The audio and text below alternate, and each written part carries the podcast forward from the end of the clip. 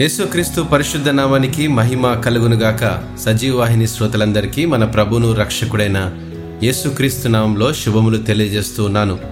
విజయం ఎల్లప్పుడూ నీతోనే అనే పాఠ్యభాగాన్ని అనుదిన వాహినిలో నేడు మనం అధ్యయనం చేద్దాం. నిర్గమకాండము పదమూడవ అధ్యాయము పదిహేడవ వచనం ప్రకారం మరియు ఫరో ప్రజలను పోనీయగా దేవుడు ఈ ప్రజలు యుద్ధము చూచినప్పుడు వారు పశ్చాత్తాపడి ఐగుప్తుకు తిరుగుదురేమో అనుకొని ఫిలిస్తీయుల దేశము సమీపమైనను ఆ మార్గమున వారిని నడిపింపలేదు. దేవుడు తన ప్రజలైన ఇస్రాయిలీలను అరణ్యంలో సుదీర్ఘమైన కష్టతరమైన మార్గంలో నడిపించాడు. ఎందుకంటే వారి జీవితంలో ఎదుర్కోబోయే శ్రమలు మరియు ఎటువంటి యుద్ధాలనైనా ఎదుర్కోగలిగిన సామర్థ్యం వారిలో ఉన్నప్పుడే వాగ్దాన దేశమైన కణాను స్వాధీనం చేసుకోగలరని దేవుని ఉద్దేశం. వారంతట వారు పొందలేని విజయాలు దేవునిపై ఆధారపడితే తప్ప పొందలేరని. అంతేకాదు దేవుడు తనను తాను బయలుపరుచుకొని ఆయనపై పూర్తిగా ఆధారపడే జీవన శైలిని కలిగి ఉండాలని ఆ అరణ్య మార్గంలో నడిపిస్తూ నేర్పించాడు.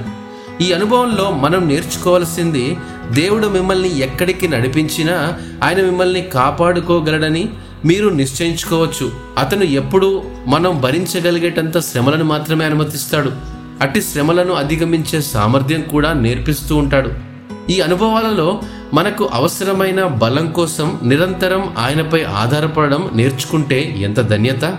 దేవుడు మిమ్మల్ని ఏదైనా చేయమని చెప్పినప్పుడు దానిని సాధించగలం లేదా దానిపై ఖచ్చితంగా విజయం పొందుకోగలం. కాబట్టి మనం వెనకడుగు వేనక్కర్లేదు పరిస్థితులు చేజారుతున్నప్పుడు లేదా కష్టతరంగా అనిపించినప్పుడు ఆయనతో ఎక్కువ సమయం గడపండి. ఆయనపై ఎక్కువగా ఆధారపడండి. ఆయన నుండి మరింత కృపను పొందుకోగలం. హెబ్లకు రాసిన పత్రిక నాలుగవ అధ్యాయం పదహారు వచనం ప్రకారం మనము కనికరింపబడి సమయోచితమైన సహాయము కొరకు కృప పొందినట్లు ధైర్యముతో కృపాసనమునకు చేరుదము. కృప అనేది దేవుని శక్తి. ఈ శక్తి మనం చేయలేని వాటిని పొందుకోలేని విజయాలను దేవుడు మన ద్వారా విజయవంతులను చేయిస్తుంది.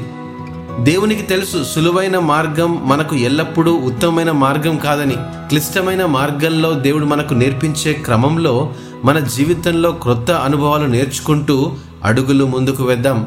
విజయం ఎల్లప్పుడూ నీతోనే ఉంటుంది. ఇట్టి మాటలను దేవుడు ఆశీర్వదించునుగాక. ఆమెన్.